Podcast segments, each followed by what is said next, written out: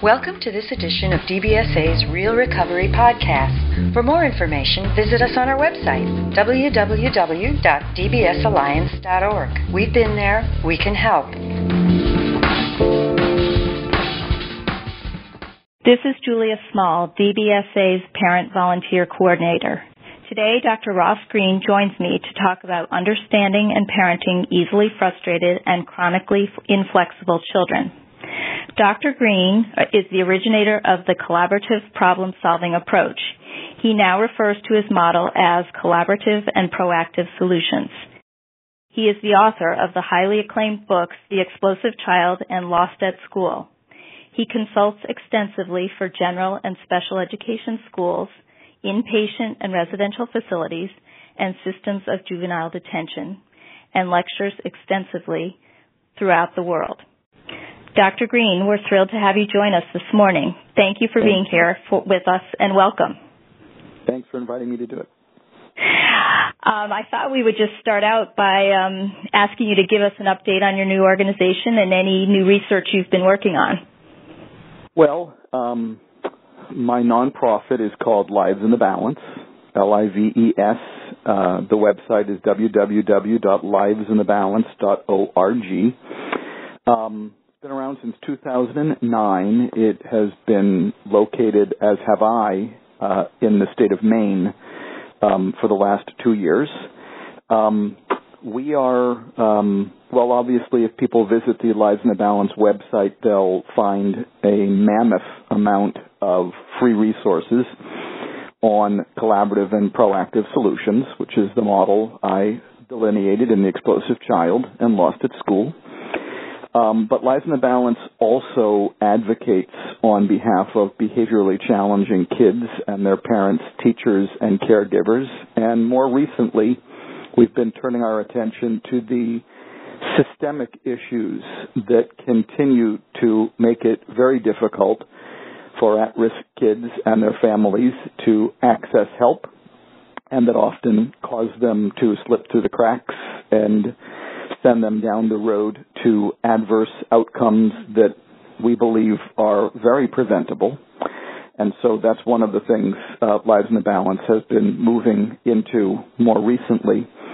In terms of new research, um, there's a five-year National Institutes of Mental Health funded study that took place at the Virginia Tech Child Study Center um, replicating a study that I published in 2004 comparing um, my CPS model to um, the reward and punishment approach um, that is very popular um, out there. And um, many of the papers uh, coming from that study are now being submitted to journals and are starting to come out and people can find those on the uh, Research Etc. page on the Lives in the Balance website as well. We also have um, data from the juvenile detention system in the state of Maine that we have begun reporting on, as well as from a 15 school project uh, in the state of Maine where we have shown significant reductions in discipline referrals and suspensions and detentions when schools implement uh, the CPS model. And finally, we have some very nice research coming out of another school system in the Oakland, California area, where they have been implementing the CPS model, and um, that's looking pretty good too. So, lots of exciting things happening. Yeah, it sounds very promising. For our listening audience who might not be familiar with collaborative and proactive solutions, can you give us a brief overview of what we're talking about with Plan A, B, and C and how they're used with children who have low frustration tolerance? Well, what I did um, first uh, in The Explosive Child and even before that was I um, basically delineated three ways in which parents respond to problems and unmet expectations in their kids, and uh, teachers as well. So it's more adults. It's not just parents. And I called them a long time ago basket A, B, and C. They're now called Plan A, B, and C, but the concepts are basically the same. Um, given the universe of different ways in which adults respond to unsolved problems, as I call them, Um, basically, they can be broken down into three basic approaches. Plan A is when the adult is solving the problem unilaterally. Typically, that occurs through the imposition of adult will. Usually, the words are some variant of I've decided that, and this is when the adult is deciding what the solution is to the problem.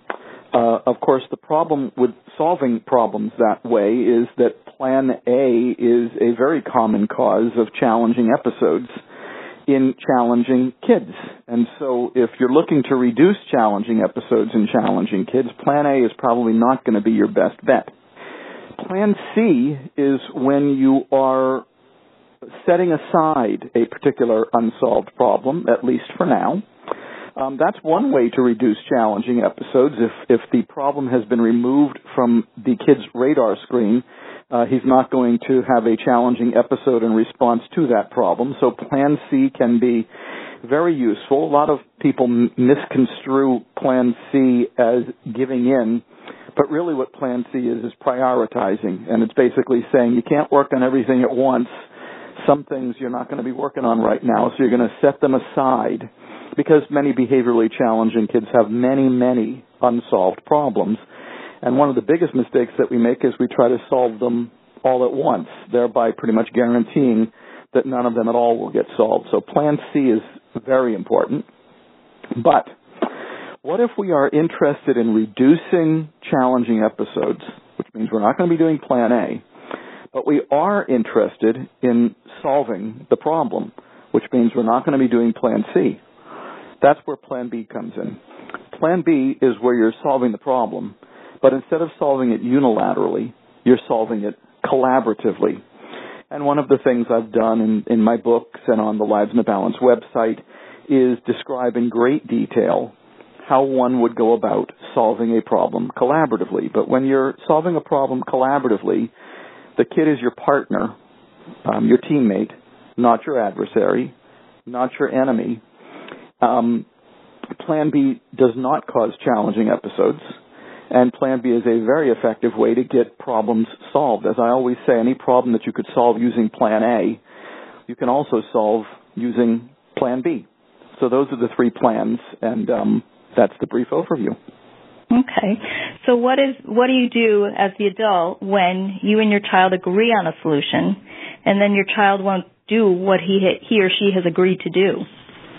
Well, that's usually a sign of uh, one of three things, one or more of three things.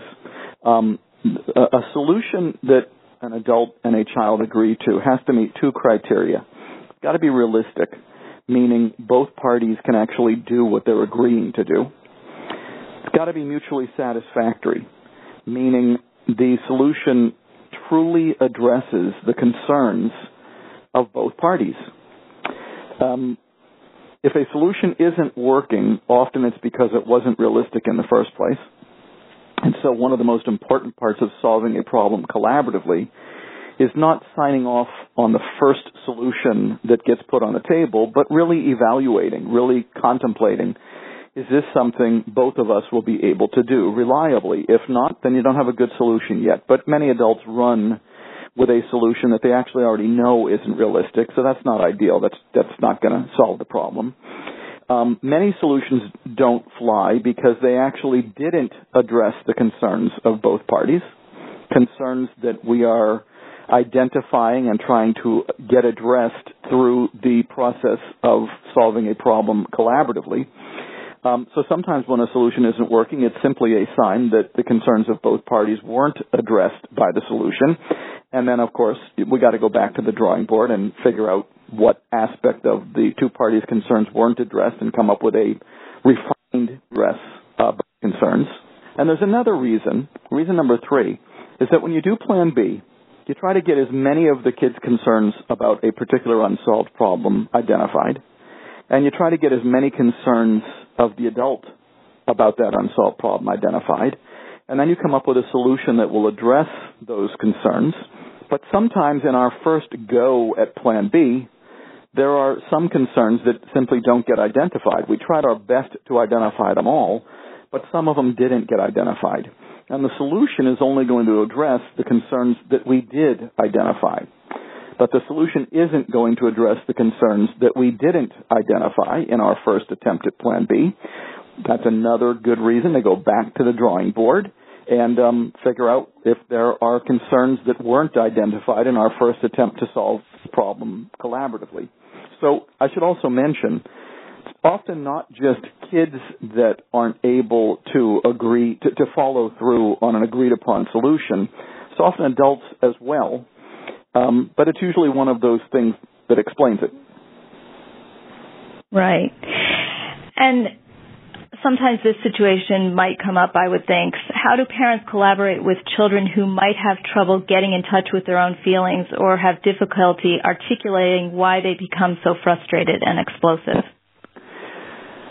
Well, um, it's an interesting question because the process of solving a problem collaboratively actually doesn't involve much discussion of the kid's feelings.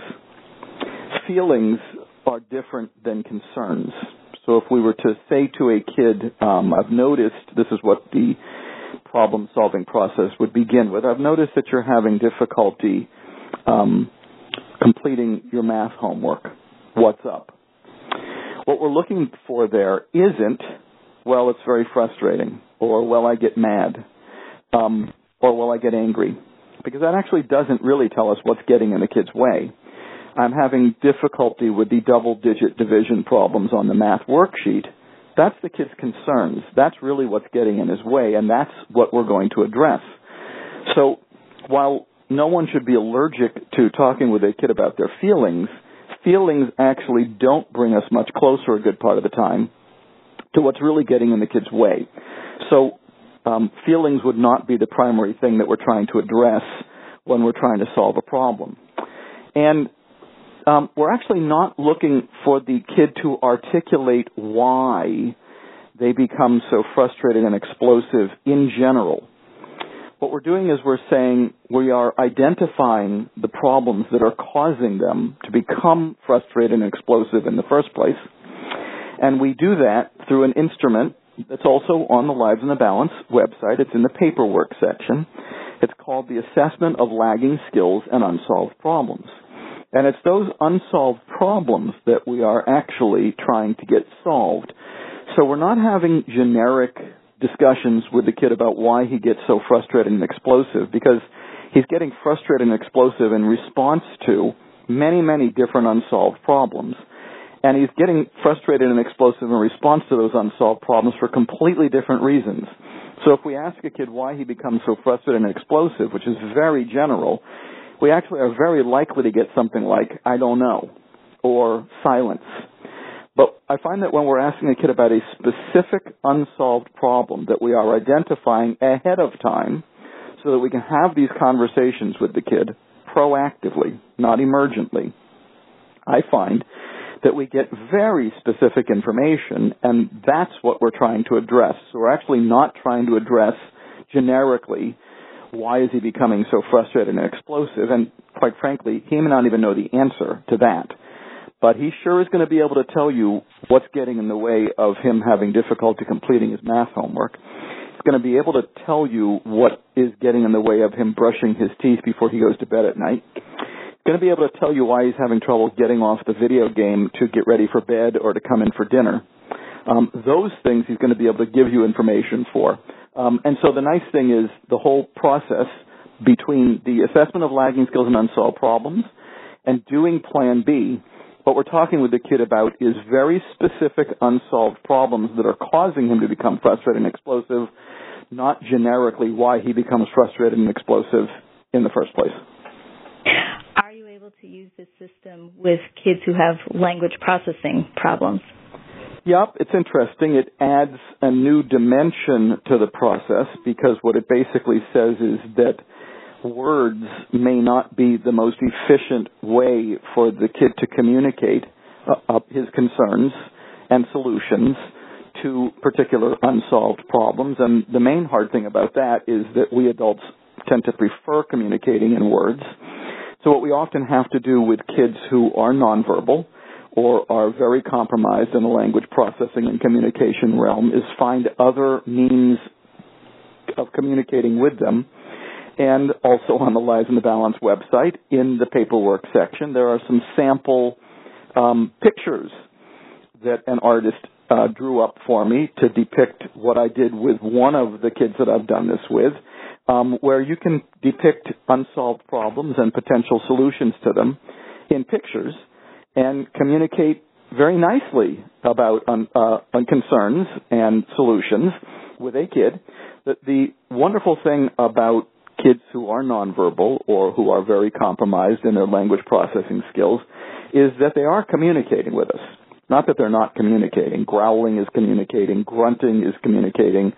Screaming is communicating. It's just that they aren't communicating with us through our preferred modality. But that doesn't mean that we can't communicate with them, and it certainly doesn't mean that we can't solve problems collaboratively with them. Right. Let's get on to um, the, the, issue of safety. Um, in the explosive child, you write about putting safety issues in Plan A and letting go of most everything else. Many explosive kids have problems transitioning and never seem to be able to move out of that crisis plan. What would your recommendations be for the parents of kids who never leave the crisis plan? Well, um, the first thing I would say is that putting safety issues in Plan A um, is what we're doing very early on.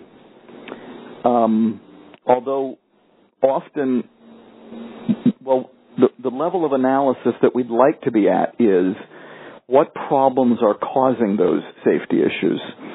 So if a kid is about to walk in front of a speeding bus, you're not going to do Plan B with them you're not going to simply set it aside, which would be plan C. So you probably have to yank on the kid's arm and pull him out of the path of the bus. That's plan A.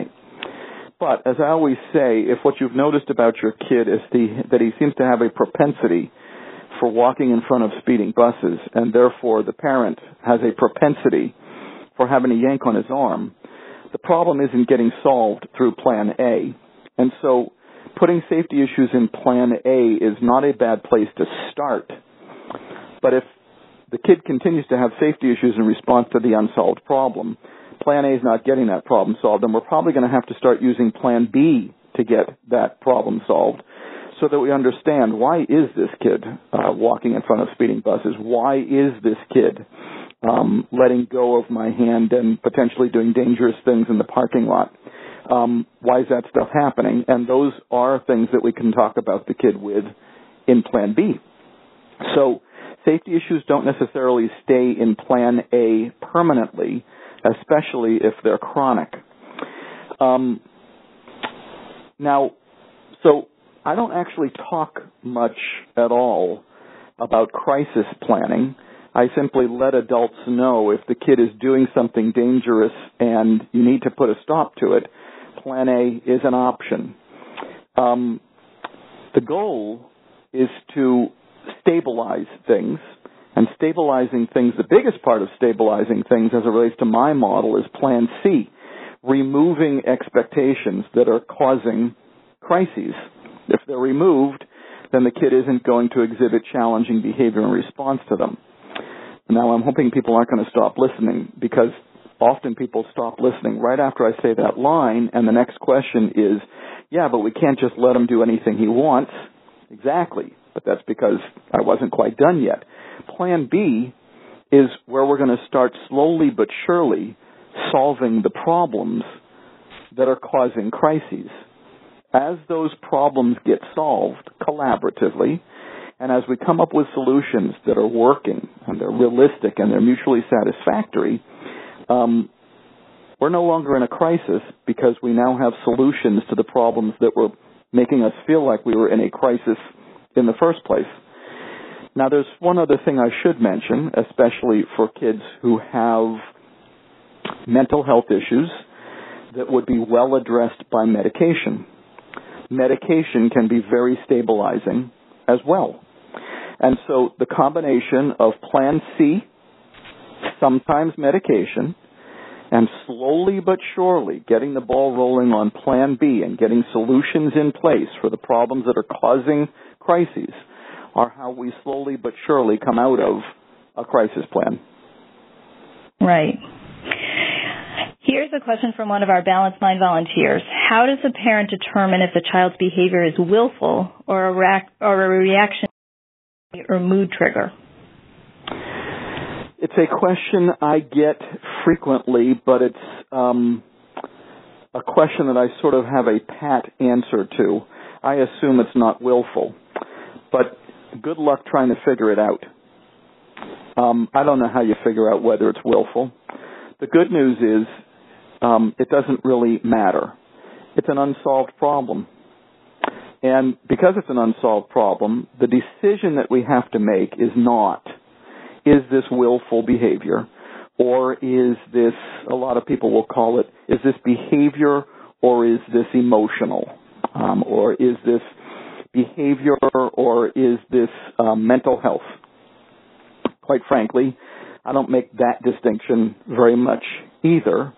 Bottom line is, it's an unsolved problem. And the big, I find that parents and other adults often become paralyzed when they try to figure out, is this the kid just wanting his way, which is usually the definition of willful, or is this his mental health issues getting in the way? Um, that's actually paralyzing. You, we become uh, things uh, open up a little bit when our level of analysis isn't is this willful or is this a reaction to an anxiety or mood trigger? Uh, and once again, good luck figuring that out with great precision. The level of analysis we want to get to is what is this unsolved problem causing this behavior? Are we going to address that unsolved problem using plan A, plan B, or plan C? And when we decide those things ahead of time, then we can start solving problems proactively rather than emergently. So a major thrust of the CPS model is to get caregivers out of the heat of the moment, out of deciding rapidly is this willful or is this a reaction to an anxiety or mood trigger, moving away from looking at the kid's behavior and instead focusing on the problems that are causing those behaviors, and then proactively deciding is this in plan B is this in plan C? Is this one of the ones we are just letting go right now, setting aside for now because it's not a high priority? Or is this one of the ones that we're actually solving collaboratively? That's the level of analysis that I find is much more helpful to caregivers than in the heat of the moment trying to decide is this behavior willful or a reaction to an anxiety or mood trigger.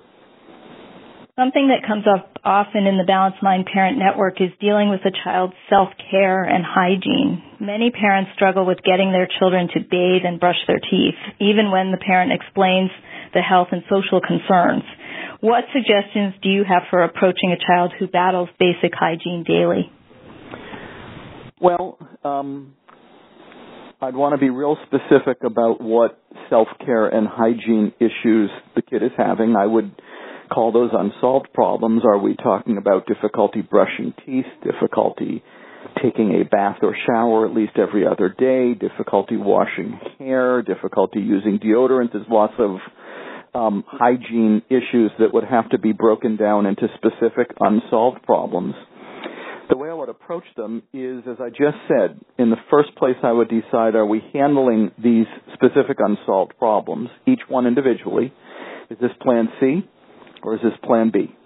Is this one of the ones we are setting aside for now so as to help both the kid and the caregivers be more available for the unsolved problems that we've decided are our higher priorities. Once again, if we try working on everything at once, we're going to end up solving nothing at all. And if it's plan B, certainly having the parent explain the health and social concerns could be an important part of the process of trying to get the problem solved. But one thing's for certain, it wouldn't be sufficient. Um, plan B actually consists of three steps. The first step called the empathy step. This is where we're getting the kids' concerns entered into consideration on the unsolved problem we're talking with him about, preferably proactively. What I find is that kids have valid concerns about teeth brushing and about showering. A lot of the concerns are sensory, but I wouldn't bet the house on that because you never know what you're going to hear. Um, hair washing, um, deodorant. Um, kids have very important concerns. If all we're doing is telling the kid our concerns, this problem isn't going to get solved. It is in the second step of Plan B, called the Define Adult Concerns step, that the adult is entering their concerns into consideration. So, step number one, let's hear about what's getting in the way for the kid. Step number two, let's hear about the adult's concerns. And bottom line is adult concerns usually fall into one or both of two categories how is this unsolved problem affecting the kid? How is this unsolved problem affecting other people?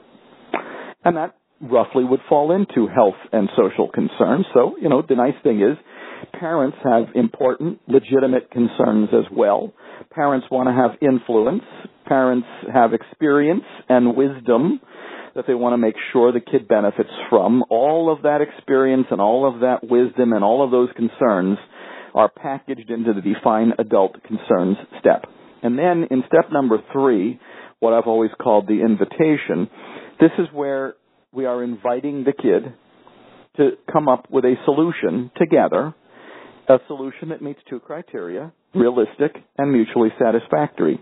So the interesting thing is, um, a lot of parents hope that if they simply express their concerns, um, the kid will quickly recognize the wisdom of the parents' concerns and change their ways. But the kids who we're talking about here are not those kids, and quite frankly, aren't most kids.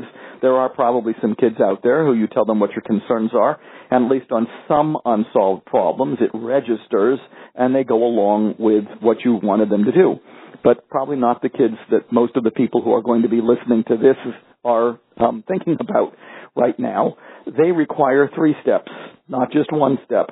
And um, I find that when we get the kids' concerns on the table in that first step, they are far more receptive to hearing our concerns and very receptive to participating in a process in which the problem is getting solved together, collaboratively, and in a way that is realistic and mutually satisfactory.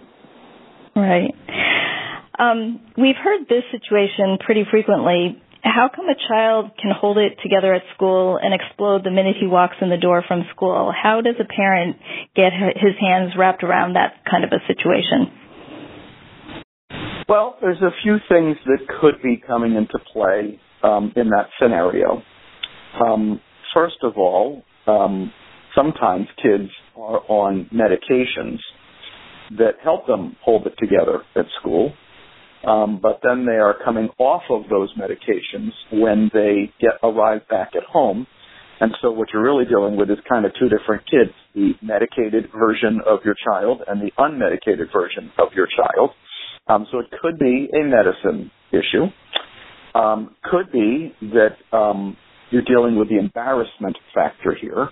Um, most people I know, kids included, are able to hold it together in conditions in which they would be incredibly embarrassed if they couldn't, then decompensate uh, when they get back home.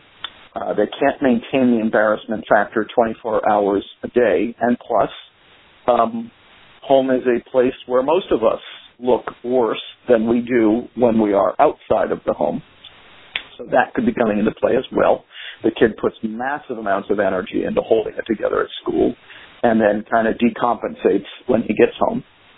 Um, there's a variety of other possibilities, but one of the biggest is that um, the unsolved problems, there may be unsolved problems that are at home, but not at school. Schools tend to be more structured. If a kid isn't sure what to do at school, he can sometimes look at his classmates for cues. Homes tend to be less structured, less predictable. So there's a variety of uh, factors that could be coming into play here. Uh, this is why I um, get so concerned when I hear the folks at school um, basically saying that the kid is having more difficulty at home than he is at school because the parents don't really know what they're doing or aren't tough enough or aren't firm enough. I usually find that that explanation um, doesn't have any legs at all. Um, so it's usually one of the things that I just mentioned. And um, bottom line is we got to figure it out. And then this is on the flip side. What do you do when you're implementing CPS at home, but your child is exposed to a rewards punishment system at school and is not thriving in that setting? Well, the first thing I should say is that there are some kids who are getting CPS at home and are getting rewarding and punishing at school and are still doing okay at school. So just because a kid is getting rewarding and punishing in a different environment doesn't necessarily guarantee that it's going to be going poorly in that environment. However, the key part of that question are the words and is not thriving in that setting. Um, that usually speaks to the need to educate the people who are in that setting about, and, and bottom line is if you have a kid who has special needs, whether those special needs are physical, mental health, academic, um, it's not so easy to get by unless many of the different people who are working with your child understand who he is, understand his difficulties, and understand what their potential role is, both uh, in terms of their capacity to make things worse, but also in terms of their capacity to make things better. The most difficult part of that when it comes to challenging behavior is that while most people these days are fine acknowledging that if a kid is having difficulty reading, it's not that he's lazy, it's not that he doesn't want to, it's because he's having bona fide difficulties in skills. Regrettably, there are still many people out there who think that when a kid has challenging behavior, that's motivational in nature, not lagging skills. But the interesting thing is the research that has accumulated over the last 40 to 50 years on behaviorally challenging kids provides us with very compelling um, information about what's really getting in the way for behaviorally challenging kids. And it's lagging skills.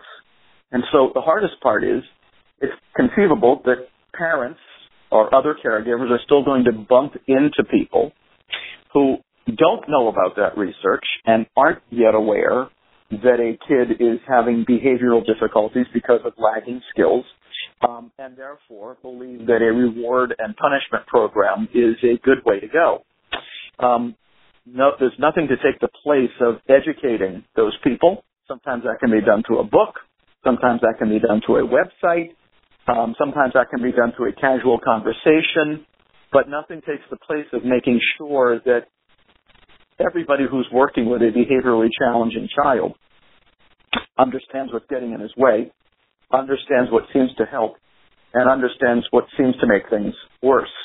Now, when it comes to the convincing department as it relates to what's making things worse, um, we don't really usually have to look too far. It's usually quite clear what interventions are making things better, but also what interventions are making things worse.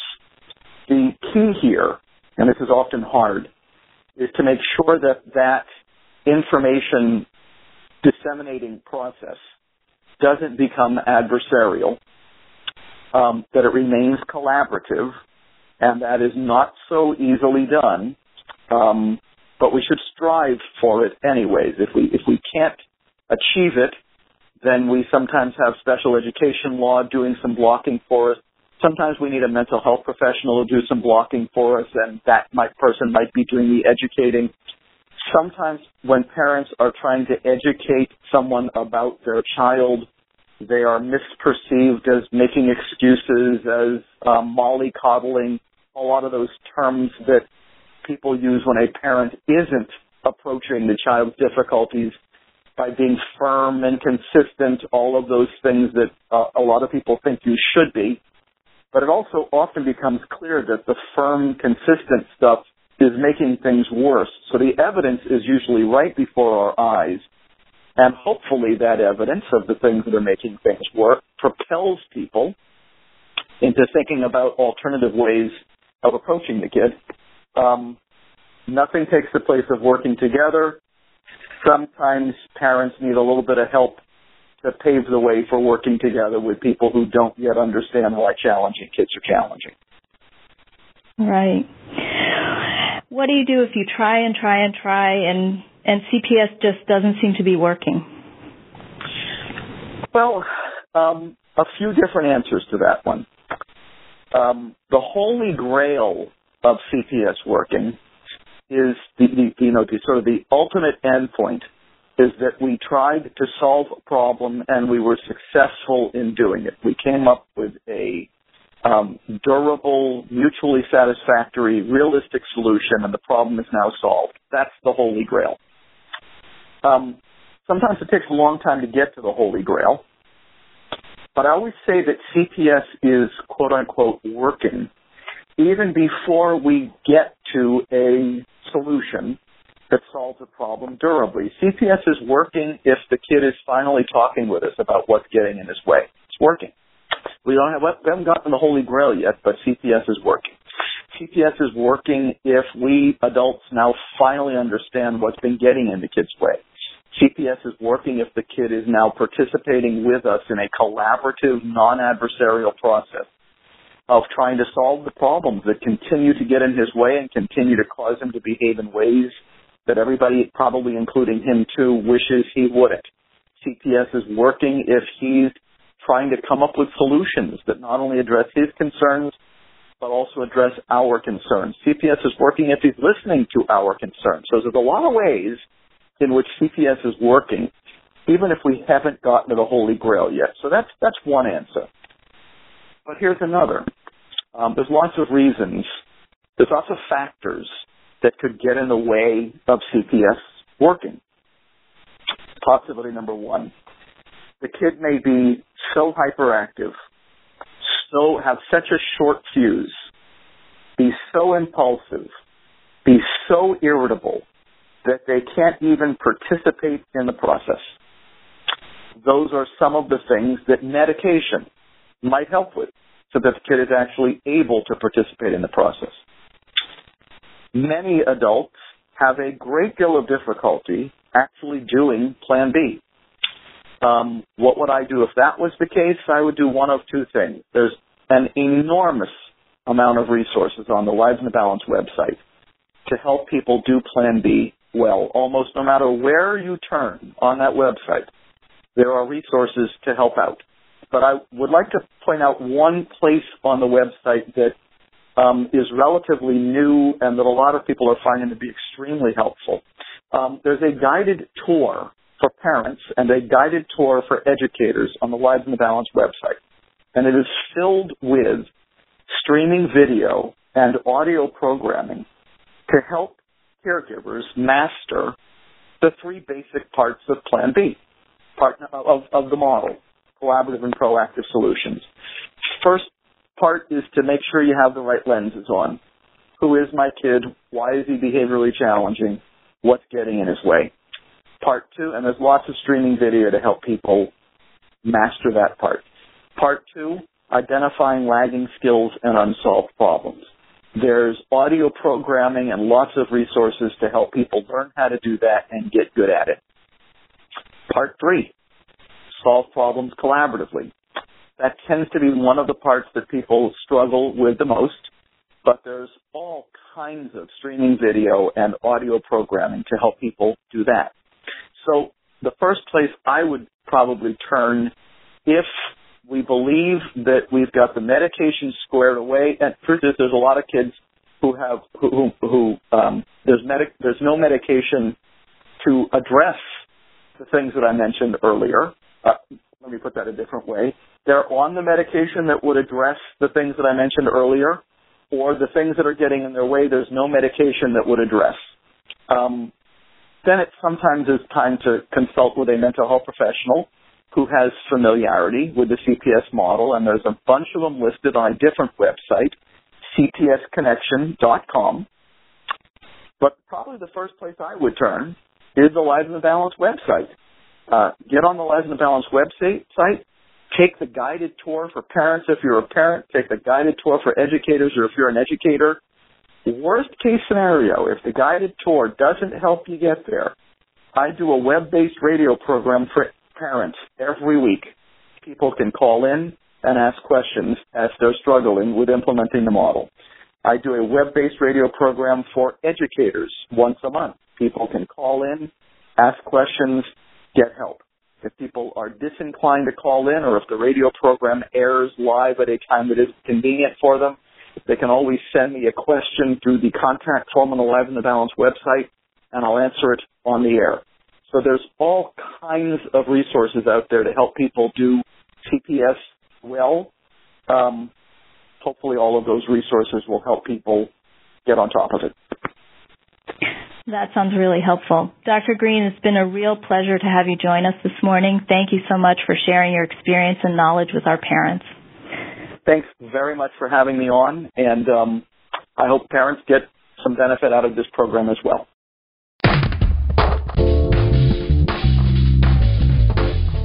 Been a production of the Depression and Bipolar Support Alliance. For more information, go to www.dbsalliance.org or call 1 800 826 3632. We've been there, we can help.